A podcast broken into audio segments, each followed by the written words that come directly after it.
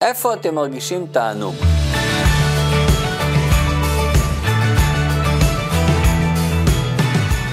מה ההבדל בין לימוד תורה ושאר המצוות? רוב רובם של המצוות הם מעשים גשמיים, מעשים טכניים.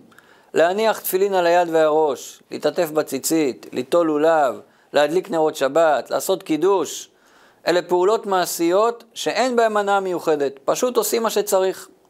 לימוד תורה לעומת זאת הוא לא פעולה טכנית, לימוד תורה נעשה על ידי השכל.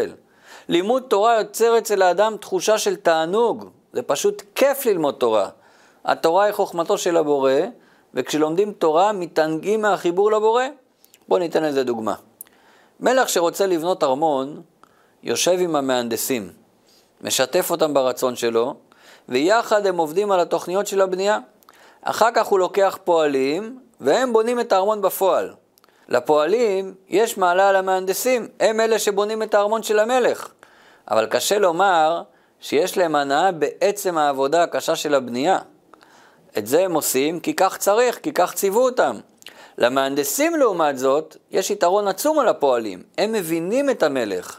המלך משתף אותם ברעיונות שלו, בהשקפת העולם שלו. הם מחוברים למלך גם ברמה השכלית הרוחנית. כשאנחנו מקיים מצווה, אנחנו כמו הפועלים שמבצעים את רצון המלך, בונים לו בית כאן בעולם הזה. אבל כשאנחנו לומדים תורה, אנחנו כמו המהנדסים של המלך, אנחנו מתענגים מההיכרות הקרובה איתו. אז יוצא שאת התורה לומדים מתוך תענוג, ואת המצוות מקיימים בקבלת עול, כי כך צריך לעשות. אבל השאלה הגדולה היא, איך אפשר ליצור תענוג גם במצוות עצמן? איך אפשר להניח תפילין בבוקר מתוך אותה תחושה נפלאה שיש לנו בלימוד התורה? שימו לב, המצוות כתובות בתורה, ולכן יש אפשרות להמשיך מהתענוג שבתורה לתוך המצוות. אבל במצוות זהו תענוג שונה.